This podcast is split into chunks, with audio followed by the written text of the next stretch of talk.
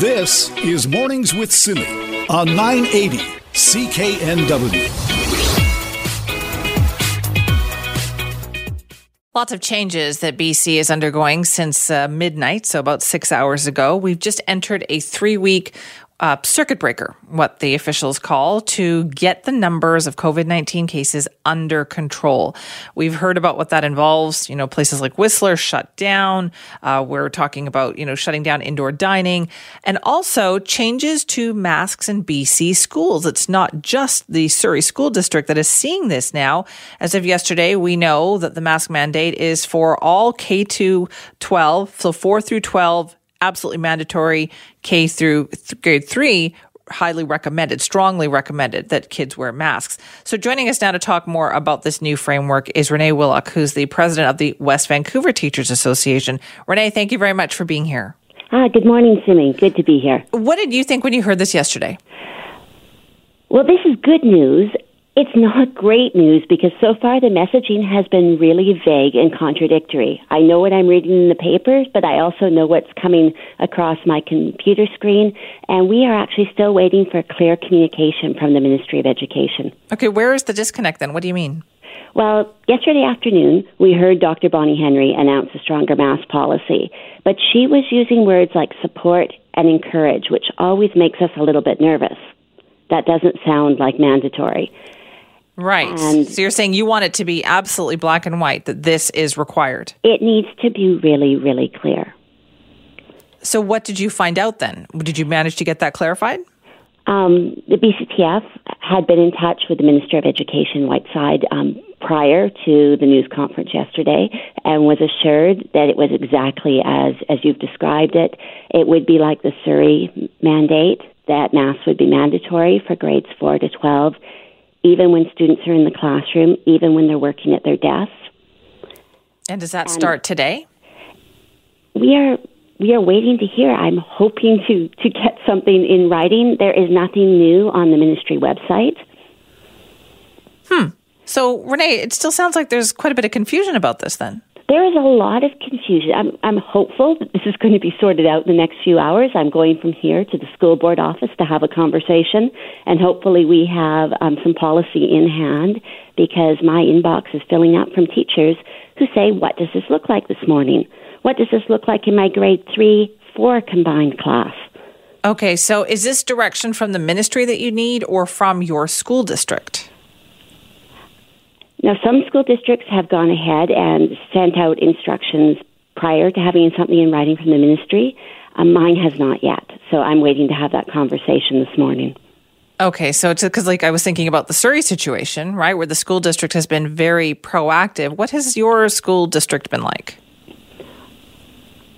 Our school district has been in really good communication with me and with teachers, but they are definitely waiting to take direction from the Ministry of Education and from the Health Authority. Okay, so then Renee, very specifically, what what do you think teachers around the province need to hear today? In what form? What should it look like? What do they need? So we need an order from the Health Authority to say that masks are mandatory grades 4 through 12. And it's a stronger mask policy than we had in our high schools prior to spring break. That it is even when you're in the classroom, because students are sitting shoulder to shoulder when they're working, often face to face and shoulder to shoulder around tables, and that it is strongly encouraged for um, grades K to 3. And teachers absolutely understand that masks don't replace any of the other layers, that we still have the hand washing routines. We're still encouraging students to keep their distance but we also know that distancing is impossible in a busy, crowded classroom. So, do teachers feel like this morning they have the tools to be able to say, this is what we're going to do, you have to wear a mask? I think that teachers are feeling very confused this morning because we are we are still at least in West Vancouver we are waiting to hear from from our school district who is waiting to hear from the Ministry of Education. So we are in a holding pattern here at 6 a.m. and hoping to have a bit more direction before 9 a.m. Right. So I guess for people who are not in the system, then Renee, it might be confusing for them to say. So what are you waiting for? You're waiting for like just a, a one line saying yes, this is mandatory. Do you need the official rule before you actually enact this? Do you need to see it in writing? one line saying yes, this is mandatory would absolutely do. Absolutely do. Hmm. Okay. What's it been like for you as a teacher in the classroom? How how have the students been? So I will be honest with you, I am not in the classroom this year. I am president of the teachers union, so I am out of the classroom and actually not even able to visit schools because of the COVID regulations. But I have about 500 teachers who I represent and I hear from them daily about how stressful this year has been, how exhausted everyone is. The students are exhausted, the teachers are exhausted. It's been emotionally really, really hard. Is like how hard is it for teachers if they want to like talk to their students about that? Do they find that students are willing to listen if they say look we have to be careful absolutely. The majority of the students really want to do the right thing. Teachers have been walking a fine line this year though and in the fall we weren't even able to mention masks so it's been a gradual shift towards a culture of mask wearing but the students have been overall really cooperative around this. They they understand the situation we're in. They want to be safe and they want to keep each other safe. Okay, so then Renee, for you to feel better, for the teachers in your district to feel better, what you need is just that one line from the Ministry of Education that yes, says please. mandatory. And before 9 a.m., that would be amazing. We'll see what, we can, what will happen with that. Let us know. Thanks, Renee. Thanks, Simi. Take care. Bye you now. too. It's Renee Willock, who's the president of the West Vancouver Teachers Association, talking about how there is still confusion about the mask mandate. This is Mornings with Simi. Listen, do restaurants a favor this week and order some takeout. Maybe you've been going to restaurants, uh, maybe you haven't, but regardless, they need your support this week. In person dining is banned until April the 19th under those new restrictions that just came into effect. And you've got restaurants with fridges and freezers full of food right now, so there's going to be a huge impact. Joining us is Ian Tostenson, President and CEO of the BC Restaurant and Food Services Association. Good morning, Ian. Hey, Simi, thanks. So thanks for that message. That that's so true. What you just said about you know inventory of food and restaurants needing as much support as we can muster up in three weeks here. Yeah, were you surprised to hear this yesterday? I um yes and no. I mean, you saw the numbers as we all did on Friday, and I sort of thought all weekend it won't be good on Monday. But we then we late night uh, Sunday we had a, an email from Dr. Henry's office saying that they're they've been talking all day Sunday. This is what it looks like don't say a word. Uh, we had a briefing with Dr. Henry, uh, several of us yesterday morning at 10 o'clock with Minister Kahlon, and uh, and you know, and if you listen to Dr. Henry in a private setting, you you certainly become convinced that this is the right thing to do. How, how hard it is for our industry. Again, um, you know, uh, it's it's just devastating. But you know, I think we always, as tough as this is, we need to be playing the role in our communities to set the example to try to get this this variant, which she's very concerned about from the the Brazilian variant, as she would explain to us. It just a little bit, it just travels a bit faster, and so this is it. I, I think we got three weeks to do two things: is to contribute to you know knocking us down in BC as our industry because we're so vast. I mean, there's 190,000 people that work for us. And at the same time, as you say, Simi, is find some creative ways in the next three weeks to use restaurants. I mean, you and I talked a while back about I, maybe it was maybe even uh, New Year's. I, we, you and I were talking about your your family, and everybody's going to order something different. Yeah, know, just looked online. I mean, you get a prime rib, you get chicken, burgers, Asian. You could have whatever you want. I mean, your family could have an absolute riot this weekend, just ordering different types of food and cuisines and exploring different restaurants. So, yeah, you know, it's it's sad, but we we just again we just have to make the best of it. Well, I'm curious though too. Like I know that some restaurateurs have said that oh they're shocked, they're surprised, and I thought, but are they? Because Ian, anybody who'd been to a restaurant looking around would know that there were rules being broken out there. Like I'm talking people yeah. socializing with people who were not in their household. Yep, absolutely, and as as much and I will say this: this industry is, you know, needs to continue to hold its head up. This has got nothing to do with what their operations were. This became more of a demographic issue as who works in our industry, and it's a, it's a massive social platform. And we started to see some, tra- you know, some, some transmissions from staff to staff. So that's I, I understand that, but um, no, you're right. I mean, it, we could see it, and it became harder for the restaurants to police that. And as much as they did a great job at doing that, it wasn't ever their responsibility to see who was at a table. But you could feel the intensity again. And I think it was spring break, and I think everybody was feeling vaccinations are coming. Take the foot off the gas a bit here. We can kind of loosen up. Not so much the restaurants, but the people that were out. And I was getting calls that saying, "Boy, we're getting busier. We've never been this busy for a year." or So maybe we just hit, we just jumped the gun here a bit too quickly as a society and getting too excited yeah. about getting back to normal. So then, for the next three weeks, uh, we are you know shut down for indoor dining. What can restaurants do then? Is that do they keep staff on and do as much takeout as possible? Do they are we going to see layoffs again? Yeah, I mean, it's. I mean, the good thing is was, that's not a good thing here, but we at least we're prepared. This time last year, a lot of restaurants did not even have the platform to do takeout and delivery. So um, they'll they will try to do, and if it's three weeks, and that's why I think we really have to do all we can to get this back online. Is they'll try to keep their staff as best they can. Um, certainly, their their culinary staff will be there because of takeout and delivery and patios. But you know they're going to have to carry some staff because there's you know we could see some patio weather this weekend maybe. So um, that's but but there's invariably there's going to be a loss. I mean this is going to probably cost the industry five hundred million dollars in three weeks to to do oh. this. Um, just in BC, so it's a big hit. Just in British Columbia, yeah. And, and that's a calculation based off of a $15 billion industry. And if you break it out simple math by week and then just take a little bit off the top because business has been down, it's, yeah, it's 500 million bucks.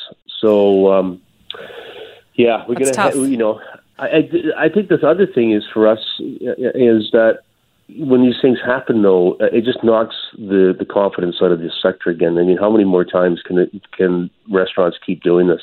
Does it, does and, it also show uh, you, Ian, that also the, the more restaurants stayed uh, varied in what they were doing, perhaps the, the better they'll be able to cope. I mean, I know restaurants that still hadn't allowed indoor dining, right? That were still only doing takeout or takeaway or, you know, delivery, that yeah. kind of thing. So the more you can do seems to be the way to survive this thing.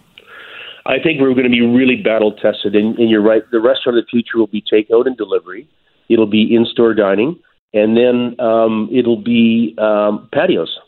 And so you're right, the diversification of the industry, which wasn't there um, when this whole thing started a year ago, is much stronger, and that will serve us down the road for sure. All right, well, we'll let you go, but thanks so much for your time on that this morning, Ian. Thanks, Simi, for your support. Bye. Take care. That's Ian Tostenson, President and CEO of the BC Restaurant and Food Services Association. So, yes, this is going to be tough. They're talking a lot of losses, but they also understand this has to be done. Interesting that he said there that restaurants, you know, talking amongst themselves, had noticed over spring break that they were busy, busier than they had been in more than a year. And so they noticed that there was an uptick, people going out, people eating and you know what? Not everybody was eating with people from their household, and hence we are here. This is Mornings with Simi. One of the things we heard from Premier John Horgan yesterday was a very pointed message directed at younger people in this province. Have a listen. The cohort from 20 to 39 are not paying as much attention to these broadcasts and, quite frankly, are putting the rest of us in a challenging situation. I'm asking, I'm appealing to young people to curtail your social activity. Uh, the directions will be quite clear from Dr. Henry, but my appeal to you is do not blow this for the rest of us. Do not blow this for your parents and your neighbors and others who have been working really, really hard, making significant sacrifices so we can get good outcomes for everybody. All right, so that is Premier John Horgan yesterday. A lot of people have well, taken offense to what he is saying there that younger people need to heed this message more than others. Uh, let's talk to Green Party leader Sonia Furstenau about that. She joins us now. Thanks for being here. Well, happy to be here, Simi. Now, what do you think about that approach? Well, I think that when we're in a, a situation like we're in, uh, this sort of long emergency, this long standing crisis, that singling out any one group and saying, this is on you, is you know, both unfair, but I also think unproductive. And I, you know, there's lots of commentary, but we were talking about this yesterday in our um, communications that, it, you know, young that this demographic, 20 to 39, they have the most front-facing jobs, retail, service industry. They've also suffered the greatest number of job losses and the slowest recovery um, for jobs. Uh, I look at my own son; he's in the conference industry, so he has not worked in his industry since last March. Um, and the, the the realities of for people in a unaffordable housing market is they live with a lot of roommates and uh, maybe they have more than one job, maybe they're taking transit. There's many many reasons why we would see higher rates of exposure and infection in this demographic, and I don't think it comes down to in any way, uh, you know, just one one simple thing of you guys are socializing too much. I think that that's that's not helpful and it's not uh, accurate. So, what do you think has happened that has led us to this point of this three week circuit breaker? Well, actually, you know, I, I think that there's there's a need for the leadership to actually be accountable for the situation we're in. We know that we were watching other jurisdictions when the variants hit and what was happening in the UK and Denmark, Brazil is terrifying. Uh, and there were a lot of voices calling out for quite a while now. And I'd go back to Andrew Nikiforuk's article back in, I think his article came out in January. Uh, you know, really kind of detailing what's going to happen when the variants hit. And we seem to be there. So I think that there's also a really important part in this for leadership and the people that actually are making decisions for this province to take responsibility and, and be accountable for their decisions. Do you think that this kind of three week circuit breaker is going to work? I hope so. I, you know, but I, I think, um, I, I hope so, Simi. I mean, I, I you know, I'm. You sound apprehensive, though. At, yeah, I, I'm apprehensive. Uh, you know, I, I think that we were getting signals from government, from the premier, uh, several weeks ago when we knew that there were variants that had gotten here, um, saying, you know, it's we're almost there, lighten up, have some fun, enjoy, and and and I think that people took those signals and uh, relaxed a lot more than uh, we probably should have, and considering that for example, we just came through spring break and a lot of people packed up and traveled. And Dr. Henry yesterday talked about variants, you know, coming from the mainland and, and moving back around other parts of the province. Uh, I, I'm obviously very concerned about where we're headed and uh, what the implications are. The other thing about the Premier's comments about young people, let's remember they are last in line for the vaccines. And, you know, I think that there's also been a lot of conversations in many jurisdictions by many experts at looking at how vaccine distribution can work and and you know I'm definitely not an expert on that but I I I wonder if we've you know considered where the highest rates of infections are and I know that there has been some work on that and looking at specific uh, work sites and and areas but again being really open and transparent with the public, explaining what's informing your decision making, sharing the data, sharing disaggregated data on all sorts of fronts would be a, a good, important step to help bring the public along in your decisions. Well, thank you very much for your time this morning. Thank you, Simi. Appreciate that. Sonia Furstenau is the leader of the BC Green Party, talking about needing more accountability from government officials, from the people leading us through this pandemic, saying that there should have been a stricter message weeks ago on this rather than kind of springing it on people now. This is Mornings with Simi. Well, she calls herself a renegade whale biologist, and I think it's fair to say Alexandra Morton has seen that as her job for decades now. You have undoubtedly over the years seen her in the news, read her name in the newspaper, just heard of her over and over and over again. Well, now she has released a new book entitled Not on My Watch. She joins us this morning to talk about it. Thanks so much for being here. Good morning. Tell me, what made you decide to write the book now and talk about your life and how you got here? Well, I, I thought there needed to be a record of all that went down here around the salmon farming industry and the collapse of wild salmon. It's it's such an extraordinary tale, and as you mentioned, people have heard snippets of it. But um, if we're going to turn the uh, you know the coming collapse of these fish around, I think it's really important that people understand this aspect of the story. You tell a very personal story here too. I love the part where you talked about as a child you saw Dr. Jane Goodall on uh, TV. You saw and you said, "That's it. I I want to be a scientist like that." Was it really like that for you?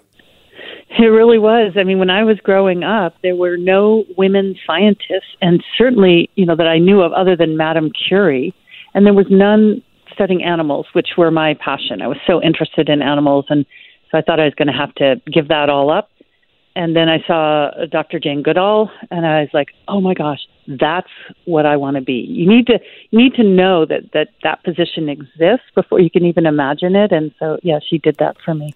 Why whales though? Why fish? Why salmon? Uh, well, I started with whales because I was interested in communication uh, of some non-human large-brained species, and so that was basically elephants, primates, or whales. And I picked whales, and then I found the perfect place to study them. Uh, I was planning to spend my entire life studying them, like uh, Goodall did. Uh, but the area I chose in the Broughton Archipelago uh, on the BC coast here, uh, salmon farming industry moved in in 1988, which at first I thought they were really wonderful.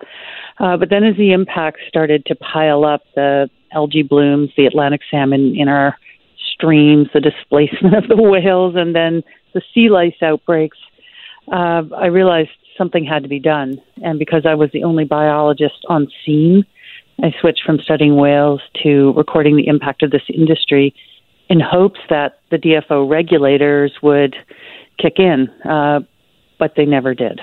But certainly, when you say public opinion has changed during the time that you have been fighting for this, I would say the BC public is pretty educated on this topic. It's true, and there's a lots of groups working on it, um, as well as myself, which have, have helped. But in the end, it's the First Nation governments who have made the real difference. The only places where these farms have been moved off these migration routes uh, is where First Nations in the Broughton and now the Discovery Islands decided that uh, they were so concerned about what was going on with wild salmon that they just wanted the farms to get out. Now, the good news for the salmon farming industry is that it can go into tanks. Uh, industry is doing this around the world. Uh, investors are very interested, as is the market, because sustainable seafood is a is a really big deal worldwide. People right. don't want to eat the ocean to death. Now that I know that's even changed though, hasn't it, over time, Alexandra? Because I've talked to you over the years, and I remember when we would talk and we talked about land based fish farming, and at that time companies were saying, "Nope, can't do it, too expensive," and now they're saying, "Yeah, we want to do this." Oh, yes, except the three operators here, who all have their head offices in Norway, where Norway is pushing the industry in closed containment simply to save the industry. Because the problem is, the longer this thing is in the water, the more virulent their pathogens are becoming. We all got an update on what viruses do when you let them spread. It is not good because you get mutations.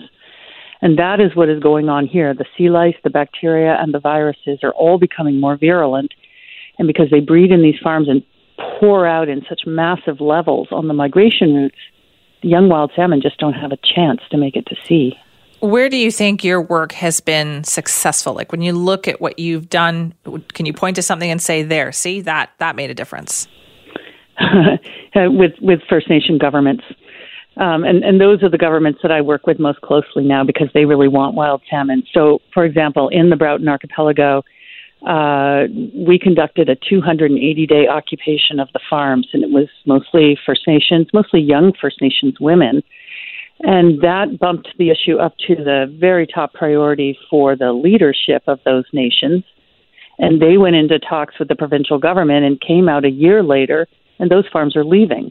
And so last spring, I got the first look at uh, the Ahta River pink salmon as they were going by what used to be a farm site and instead of being covered in lice and emaciated and bleeding, they were so beautiful. They were just sparkling silver and blue with these deep black eyes.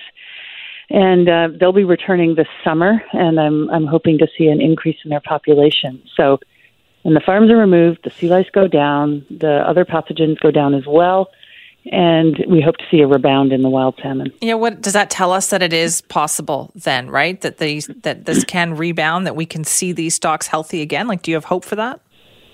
Absolutely. Yes, I do. And and I think people will be astonished at how the wild salmon respond to this.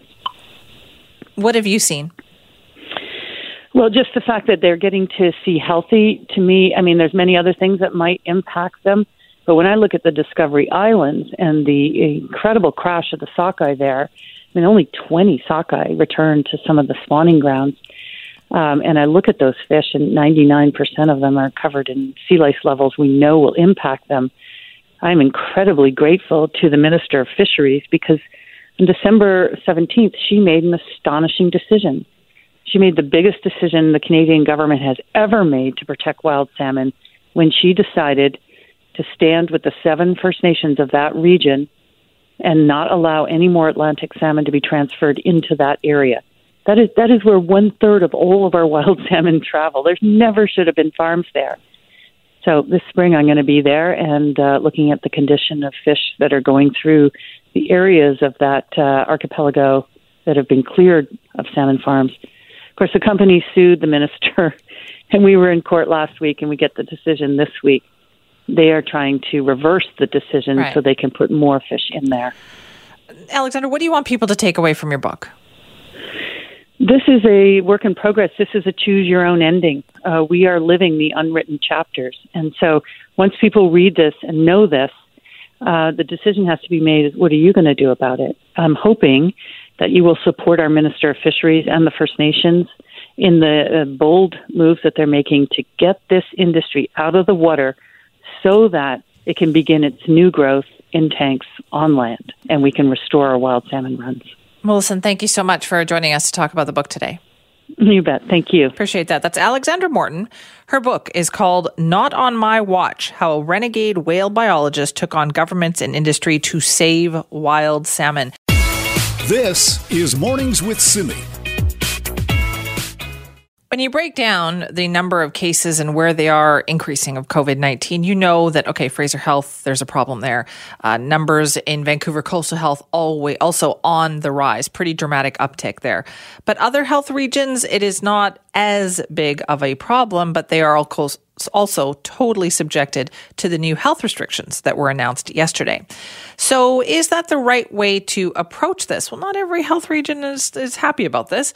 Joining us is Nicole Clark, the chair of the Advocacy Committee for the Penticton and Wine Country Chamber of Commerce. Nicole, thank you for joining us. My pleasure. So, what did you think then when you heard the news yesterday about these new restrictions? Um, we were really disappointed. Um, as far as the BC CDC site, uh, information is that in Penticton there was one uh, new case last week, and all of our restaurants are now being penalized um, for something that's happening elsewhere in the province. Right, but to be fair, was there not problems last summer, you know, and through the fall in the Kelowna and Penticton area, and the rest of the province had to have the same restrictions? Um, we have seen regional restrictions before. In the fall, um, we had regional restrictions that went in in Fraser Health and uh, didn't impact the rest of the province. And, you know, I think um, we've all been learning through this year and to compare what was happening last summer to what's happening now uh, is is not fair. Would would it give people the right impression though if they think, okay, well things are okay in the Penticton area? Are you are you not concerned with how people might behave? At this moment, I think people are behaving very well here, and um, our our citizens are anxious to support local business, and our businesses are working very very hard to um, put in place all of the appropriate protocols to keep their employees safe and their customers safe. And we're just not seeing the same kind of spread here. And what, how does this impact wineries, Nicole? I understand that they they had to inquire about making how the rules impacted them on this yesterday. Um, I'm not positive about how this has impacted wineries. I know that last summer the wineries went to a by appointment only tasting model, and many of them have expressed that they would continue doing that going forward just because they were able to provide more personalized service to the people that were coming in to see them. Um, restaurants are, are entirely different. The restaurants have made investments um, across the province, investments in supplies, and have scheduled staff. And now we have this brush that has brushed the entire province that is impacting um, businesses and putting them at risk. It's impacting families with employees not certain about what the future holds. it's just a really challenging time, and I and I appreciate that it's challenging uh, for the province to manage all this as well. Have you? Has there been a lot of tourism in Penticton? People coming from out of town. Like, what have you noticed? Uh, certainly, we have um, had increased numbers of people traveling here. It's a beautiful place to travel, um, but we are early in the season at this point. Um, we're not we're not uh, seeing full parking lots in the in the hotels and and that kind of thing. I think I think the regional travel restrictions that have been in place for some time uh, certainly people are aware of, and and they're not traveling as much right now. Mm-hmm. So you feel that locally, though, people are following the rules. I do. I absolutely do. Have there been a lot of people dining in too? Like, how are restaurants doing?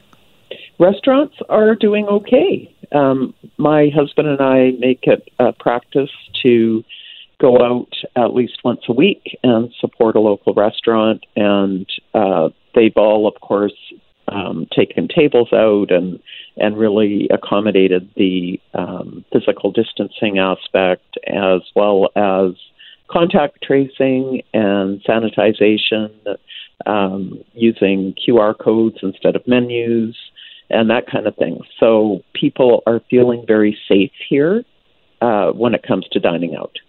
What would you have preferred to have heard yesterday? Oh, that the pandemic was over. Didn't we all, right? Don't we all? Um, I I really think that if there are issues in certain regions that they they definitely need to be dealt with. Um, but I, I don't believe at this point that we should have a provincial policy in areas where the cases just aren't there. All right. Well, we'll see what the health minister says about that. We'll definitely ask that question and put it to him. Uh, Nicole, thank you so much for your time. My pleasure. Thank you for your time. That is Nicole Clark, chair of the advocacy committee with the Penticton and Wine Country Chamber of Commerce. They say in Penticton, things have been well behaved. People are fine. Uh, they haven't seen rising case counts, and so therefore they don't feel like they should, um, you know, essentially be tarred with the same restrictions that the rest of the province has to go through.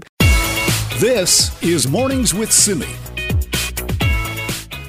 We've got new rules, restaurant dining shut down, rules around masks in schools, concerns about the AstraZeneca vaccine. So much to talk about with Provincial Health Minister Adrian Dix, who joins us now. Thank you for being here. Hey, good morning, Simi. ABBA. You're leading in with ABBA. Well, that was just for you. That was just for okay. you. Okay, thank you. Get the energy level up. Um, I know. I have to ask you, listening to the press conference yesterday, I, I, when did you know something was going to have to change? Because the messaging that we heard was so different from previous weeks. Well, the the case counts and the test positivity rate significantly jumped between March 19th and particularly the days just before March 26th.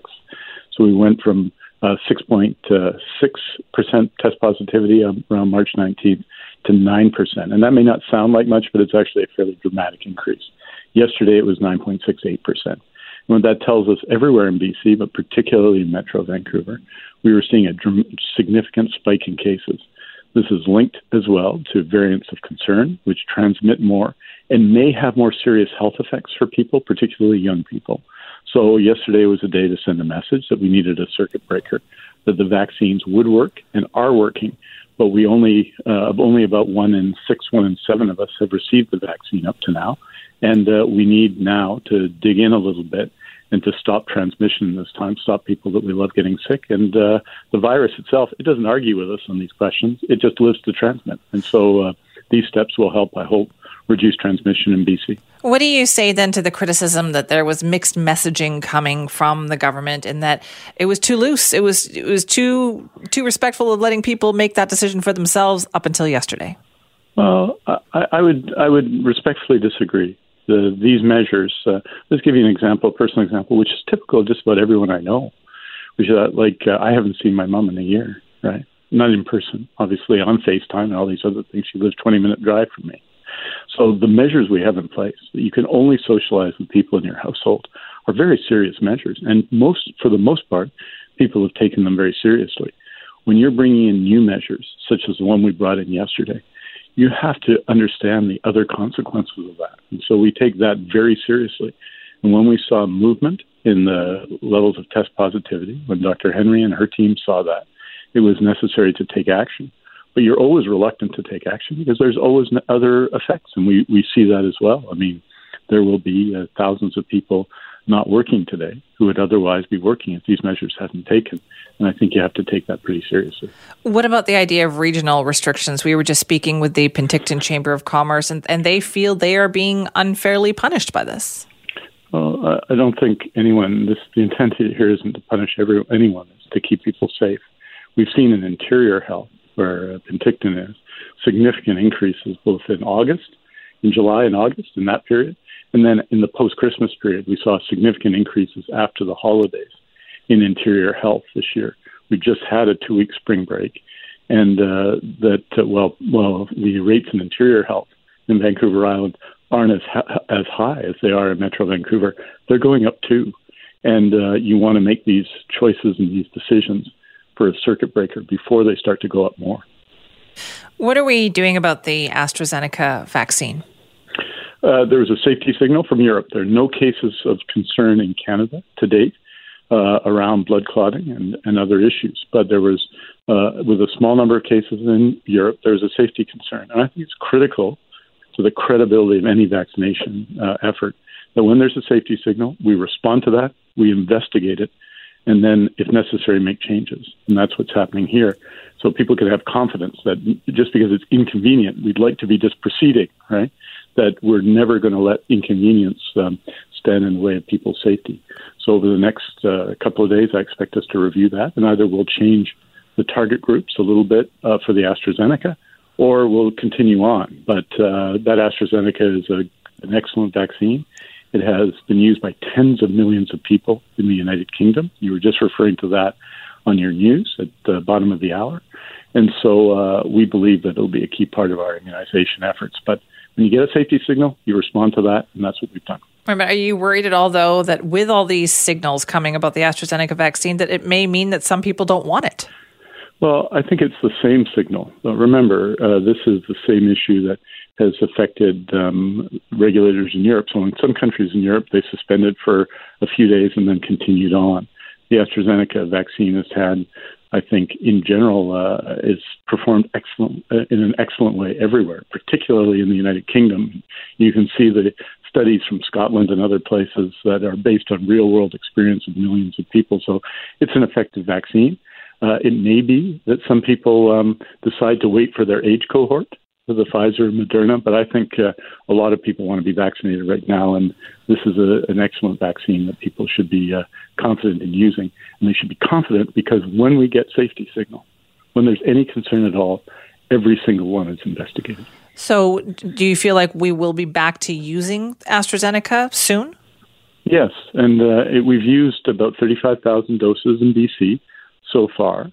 Um, as you know, 41,000 of the doses we've received have an expiry date. That's April 4th. We expect all of those will be used. Right now, it's approved in people over 55, and I don't think there'll be any uh, problem in using the AstraZeneca. Nothing that we know now indicates that. But what we're saying to people in every case is that uh, their safety is uh, paramount uh, to public health officials, and so uh, you'd want people to have operate with an abundance of caution, and that's what's happened here. There has been some criticism online, in particular, for Premier Horgan singling out younger people yesterday for, you know, causing more cases, needing them to do more. Do you agree with that assessment? Uh, I think Premier Horgan was drawing attention to uh, simply a fact. From the beginning of the pandemic, um, the younger people have uh, seen more cases of COVID 19.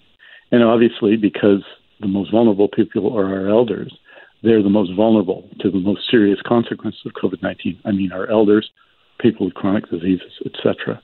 But what's happening now is that, that no, those numbers are going up. So the share of COVID 19 cases for people 20 to 39 has gone up in recent weeks uh, and gone up significantly. In addition to that, the variants of concern, we are concerned that the impact of COVID 19 is greater. So, the, the, because of the variants of concern on people's health. So I think what Premier Horgan was delivering was a very clear message. I don't think we can be too nuanced about this. Young people need to keep this in mind. protect the ones that they love, their parents and their grandparents, and themselves in, in a very significant situation. We are so close in terms of what we're doing, but we're not, we have to live in the present, not the future. We're so close with vaccine, reducing transmission of COVID 19 and getting to a more normal place, but we're not there yet. And I think what Premier Horgan was doing was cutting through that and speaking directly to young people and saying, you are at risk and the ones you love are at risk. And this is an important time. What is it about the P1 variant in particular that worries you? I know that this is the source in Whistler that's causing so much concern. Why so much concern about that? Well, uh, because uh, it's one thing to have uh, one variant, which uh, is sometimes referred to as the UK variant, which we're seeing more in Fraser Health here, but having two causes much more concern for public health. Uh, obviously, we don't know uh, as much about these variants. We're learning more every day, but the Brazilian variant, uh, the P1 variant, uh, has significant causes significant concerns in terms of both outcomes and speed of transmission. So uh, this is a warning to all of us. And in that case, the P1 variant, the average, um, the median age of people with the P1 variant in BC is about 27. And this is another reason why um, people who are in that age cohort have to take care and to pay attention to this and help us with this. And I want to say this finally. I mean, this is about the Brazilian variant, but it's also about young people. Young people, because of yesterday's measures, pay a greater cost. And we know this, right? We know that young people are disproportionately servers in restaurants, right? And those are their jobs, are working at Whistler, for example, or working in fitness centers. We know this and we appreciate that and we appreciate what people have sacrificed and what they have lost. We're, but we're in an important period for the in the pandemic. We have high levels of transmission, and it would be a terrible thing for you or your family to contract COVID 19 and face those serious consequences at the end of this pandemic. So, this is why we need to bear down. The Brazilian variant is one of the key reasons why. Thank you very much for your time this morning. We appreciate that. Anytime. Take care, Simi. You too. Take care, everyone. That's Adrian Dix, the provincial health minister, talking about the variety of issues, including younger people of concern here with the P1 variant circulating.